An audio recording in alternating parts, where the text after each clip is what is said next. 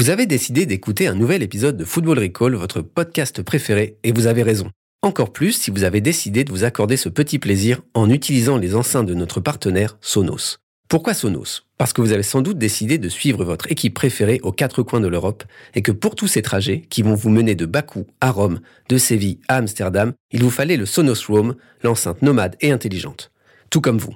En revanche, ce qu'elle a et que vous n'avez pas, c'est sa compatibilité Wi-Fi et Bluetooth pour vous accompagner vraiment partout. Sans oublier son autonomie si grande que votre Sonos Roam ne vous lâchera pas dans le bus qui vous ramènera de Wembley après la victoire des Bleus. Sur la Belgique, 1-0, but de N'Golo Kanté de la tête, évidemment. Si, si, faites-nous confiance. C'est notre boulot à Football Recall de vous dire ce qui va se passer. Vous voulez en savoir plus sur les systèmes audio et home cinéma Sonos et acheter votre Sonos Roam Rendez-vous sur sonos.com. Football. Recall.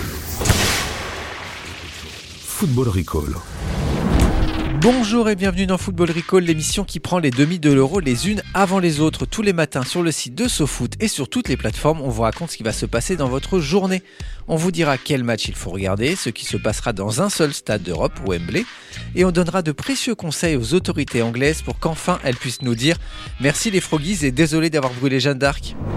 Football Recall, l'émission qui prend les matchs les uns avant les autres.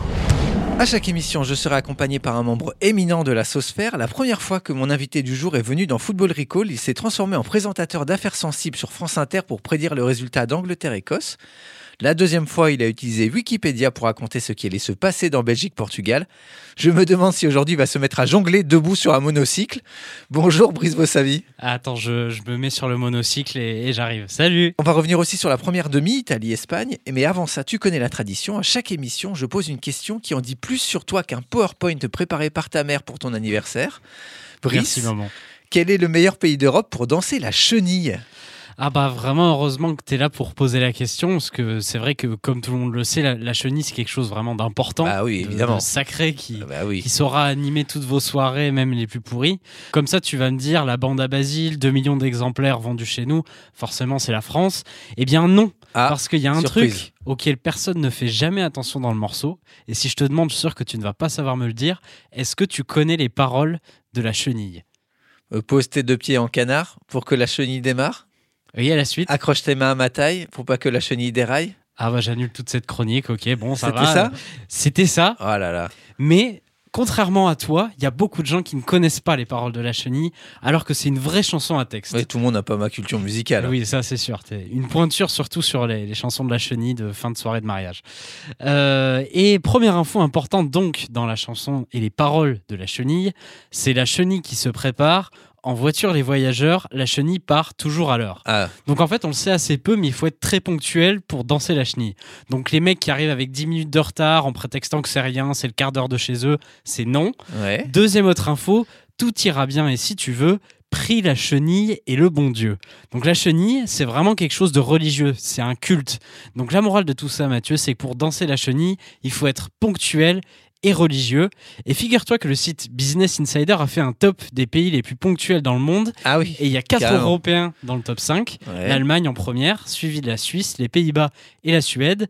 Et selon une autre étude, cette fois-ci d'Eurostat en 2010, les Suédois font partie en Europe de ceux qui croient justement le plus en, ouvrez les guillemets, une sorte d'esprit ou de force vivante. La force vivante, c'est évidemment la chenille. Et comme ils sont dans le top 5 des pays les plus à l'heure dans le monde, si je croise mes données, c'est en Suède que tu danseras la meilleure chenille de ta vie. C'est formidable. Tu sais, on va éditer toutes ces questions de présentation, toutes ces questions d'intro, on va les éditer dans un petit bouquin, Football Recall Edition. On va se faire de l'argent. hein. Et alors, on va se faire de l'argent et on va apprendre à nos lecteurs, mais plein de choses sur l'Europe. Ça va être vraiment formidable. Je vais me lancer là-dessus, maison d'édition euh, pour le- la, la prochaine mission Football Recall. Avant de partir pour le futur, parce que c'est quand même le concept de cette émission, on revient sur ce qui s'est passé hier. Football Recall. Donc hier, c'était la première demi-finale de 7 euros, Italie-Espagne. Et déjà, j'ai envie de dire, ça y est, 7 euros commence. C'est ça. Il reste, il reste que deux matchs, euh, mais ça y est, 7 euros commence. Non, on a vu un, on a vu un bon match. hein. On a vu un bon match, ouais, euh, notamment un très grand Jorginho. Ouais, oui. Comme tu l'avais oui, oui, prédit. Oui, Alors, d- d- voilà. Pourquoi il faut écouter Football Recall? Parce que dans Football Recall, on découvre bien avant tout le monde ce qui se passe dans l'Euro. Je rappelle que le- le- la première émission, ma première chronique dans la première émission, c'était comment Jorginho réussit à tous les coups ses pénaux. Et voilà, eh ben, il a fait exactement ce qu'il fait toujours. Petit Ce- saut de voilà, le petit saut juste avant la, la frappe qui met le gardien dans le vent et ça donne le- le- la victoire. Euh, franchement, j'étais agréablement surpris par l'Espagne, en vrai. C'était vraiment l'équipe où j'étais toujours dubitatif. euh, pour parler grossièrement, euh, je me disais un peu qu'est-ce qu'ils foutent là. Et, et là, franchement, ils ont, ils, ont, ils ont quand même euh, plutôt bouffé les Italiens euh, jusqu'à se prendre ce but et cette égalisation. euh, après, voilà, moi je trouve, enfin, cette saison, les prolongations, ça sert vraiment à rien, quoi. Enfin, personne ne les joue. autant tirer direct les pénaux, quoi. but, ouais. Parce qu'à chaque fois, on passe une demi-heure où il se passe pas grand-chose parce que les mecs sont cramés. Mais, mais et après, bah, Morata, quoi. Bah, Morata, on, on- on l'a- on l'a vu, hein, on l'avait l'a vu. vu. On avait dit Morata, on pensait cinquième tireur. Morata, Ouais. cinquième tireur, il, il va la, il va la louper. Alors, un petit conseil pour Alvaro Morata, le mode avion sur l'iPhone, très pratique. Et c'est une petite pression sur le petit pictogramme qui représente un avion et on est tranquille. On garde ça pendant encore quelques semaines. Et On des vacances on- très loin de l'Espagne. Voilà. Et on sort lentement de sa dépression, tout doucement. On n'y va pas trop, on va, on va pas trop vite. Euh, non, non, mais c'était bien. Il y avait tout dans ce match. Il y avait euh, de l'engagement, il y avait du jeu rapide, du suspense, un drapeau algérien en tribune.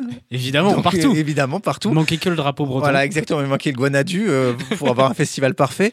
On a même eu les supporters italiens déguisés en centurion dans les Mm. tribunes. Et ben, Adrien en parlait même ici Ouais, hier, hein, dans son bingo des, des- des clichés. Donc, ouais, on a, eu, tout- on a tout eu. C'était un, c'était un beau match. Et t'étais parti, mais en toute fin de match, au moment de la célébration de la qualification de l'Italie, on a eu des supporters italiens déguisés en pizzaiolo aussi. C'est vrai? Exactement. Et donc voilà, bah voilà, Adrien, si tu nous entends, euh, tu as visé juste, tu avais à peu près tous les bingos. Euh, gros gros match de Dani Olmo Ouais, aussi, énorme match de effectivement. Dani Olmo. Jusqu'à ce penalty qu'il envoie dans le ciel, mais je crois qu'il a couru lui-même pour récupérer le ballon avant qu'il touche le sol. Et après, il est parti rejoindre ses copains elfes dans la bataille du Mordor. Voilà, donc il est. C'est vrai qu'il manque juste un arc et des flèches, quoi. Ah ouais, ouais c'est euh, Daniel Olmo, non, non, très très grand joueur. Euh, moi j'avais vu avec Leipzig quand Leipzig avait joué euh, Liverpool et il m'avait pas, euh, voilà, il m'avait pas tapé dans l'œil à ce moment-là, mais dans 7 euros, il a fait un très très très grand euro. Bon bah je pense que on va se projeter maintenant dans le futur et dans la deuxième demi.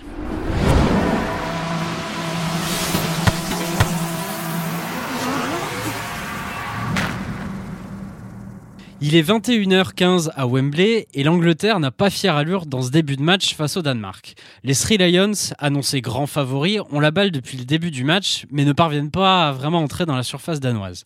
Après 20 minutes à observer leur adversaire, le trio offensif Dolberg, Braithwaite, Damsgaard lance une première offensive dans le camp anglais sur un contre-éclair 1-0 pour le Danemark. Deux minutes plus tard, surprise, l'attaque danoise lance un second contre-éclair, cette fois-ci sur le côté est de l'Angleterre. Kyle Walker et Philippe se font alors enrhumer par les Danois, qui doublent la marque 2-0. Le Danemark a la confiance et il décide alors de sortir de leur camp pour camper chez les Anglais, qui ne touchent plus un seul ballon. Scénario catastrophe pour les Anglais. euh, les, les Danois mènent 2-0, tiennent le ballon, tout ça à Wembley. Ils se réveillent pas un peu les Anglais euh, plus tard? Bah quand même si, c'est la révolte et le leader de l'attaque anglaise Harry Kane, aussi surnommé Harry le Grand par ses fans, mobilise ses troupes pour qu'ils se bougent les fesses et au terme d'un réveil collectif, l'Angleterre revient dans la partie sur un but de Kane évidemment, 2-1 au score. L'Angleterre reprend encore plus la confiance et s'attaque alors au flanc nord de la surface danoise. Sterling et Kane combinent à deux à l'entrée de la surface et ils égalisent et ça fait 2-2. Et il se termine comment ce match? Parce que là, match de fou, là, 2-2. Bah, on en est alors à la 89e minute et là il se passe quelque chose d'encore plus fou. L'Angleterre effectue un remplacement avant un coup franc et épuisé par le match, Kane refuse de sortir. Ça vous rappellera quelque chose, ce qui va causer la colère de Gareth Southgate, ce qui va aussi vous rappeler quelque chose. Dans le mur, Christiansen commence lui à se plaindre un peu de cette querelle, ce qui ne plaît pas à son coéquipier en club Mason Mount, ce qui lui fait remarquer. Les deux joueurs de Chelsea vont alors commencer à s'embrouiller et en viennent aux mains. On parle alors de la bataille de Stamford Bridge. Après avoir pris tous les deux un carton jaune, on tire le coup franc. Et rancunier, Christiansen donne une petite claque à Mason Mount qui s'effondre dans la surface. Penalty et but de Kane blessé qui marque, d'ailleurs en faisant des petits sauts sur une jambe dans sa course comme Jorginho. Le Danemark est éliminé. Tout- tu nous donnes tous les détails, mais co- comment tu sais ça? Comment tu as réussi à, à lire ce match de la première à la dernière minute? Bah, figure-toi, euh, Mathieu, qu'en fait, je viens juste de te raconter euh, l'histoire des invasions vikings en Angleterre, mais en version Ouais, football. très bien, d'accord. Donc, on va un peu tout reprendre en arrière. Ouais, ouais. En 789 après Jésus-Christ, trois navires danois, nos trois attaquants dans mon Ah oui, histoire, ouais. attaquent l'île de Portland au, au sud de l'Angleterre. C'est le premier raid viking en Grande-Bretagne. Ensuite, en 793, l'Angleterre est victime de sa deuxième attaque viking sur la côte est du pays à Lindisfarne, le deuxième but danois sur le côté droit anglais dans mon histoire. Et là, en 878, Ouais. les Anglais se révoltent enfin un peu et mettent une fessée aux Vikings lors de la bataille d'Eddington, portée par Alfred, Alfred le Grand, Harry Kane le Grand dans mon histoire. En 973, le pouvoir danois s'effondre lors de la bataille de Brunanburh au nord de l'Angleterre. C'est l'égalisation de notre match. Et enfin, Ouais. alors qu'il y a des conflits de succession chez les rois anglais, donc euh, c'est un peu un remplacement dans le foot, quoi, les Danois tentent de prendre le pouvoir. Erreur, ils perdent définitivement la guerre lors de la bataille de Stamford Bridge. Elle s'appelle vraiment comme ça. Ah ouais Pour de vrai, c'est j'ai vérifié sur mon ami toujours Wikipédia en 1066 ou autrement dit le penalty causé par Andreas Christensen et Mason Mount en 2021. Comme quoi, ça sert à quelque chose de bosser un peu ses cours d'histoire en terminale. hein. Ah, Incroyable, il y a même un taux de conversion des années. Ouais, En minutes de c'est match. pareil, c'est pareil. Oh, c'est fou, prends ça Laurent Dutch quoi. Tiens. Après allez. Fabrice Drouel, Laurent Dutch, voilà. Formidable.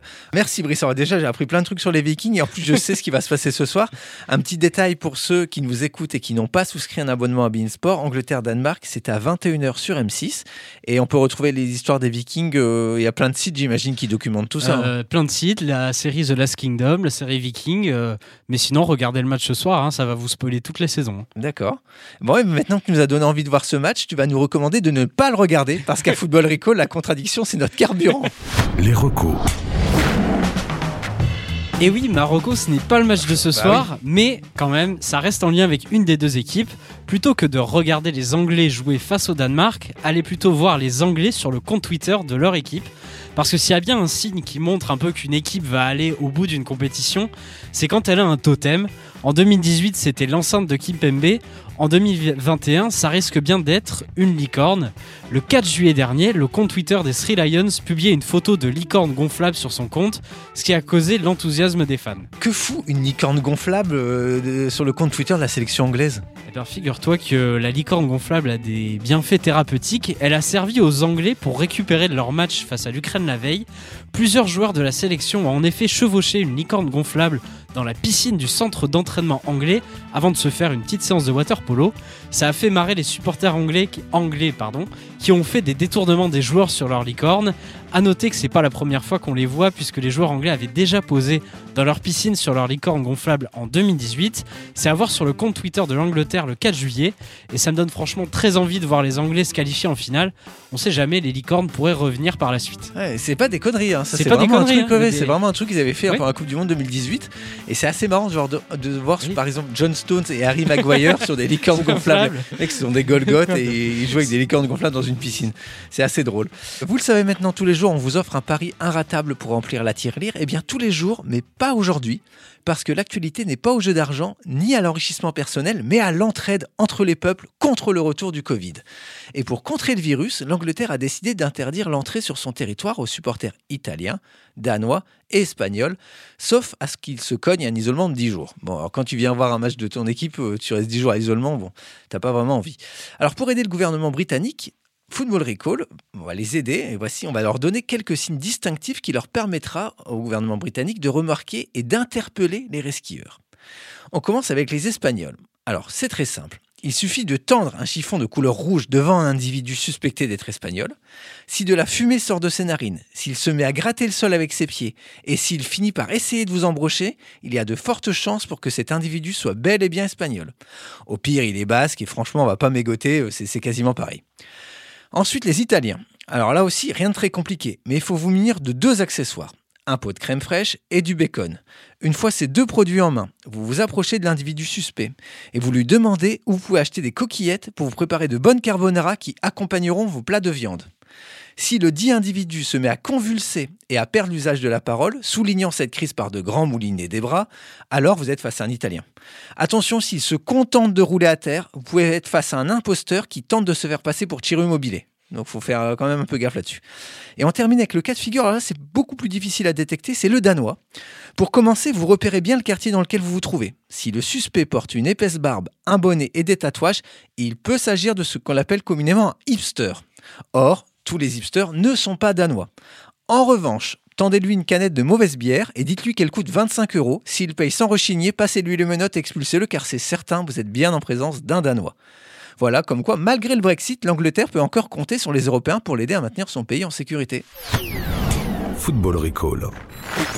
Merci d'avoir écouté Football Recall jusqu'au 11 juillet. On sera là tous les jours de match au petit matin pour vous spoiler votre journée de foot. Les épisodes ne vont plus beaucoup s'enchaîner malheureusement, mais on vous conseille quand même de vous abonner via votre application de podcast préférée parce que c'est gratuit et parce que ça nous fait plaisir.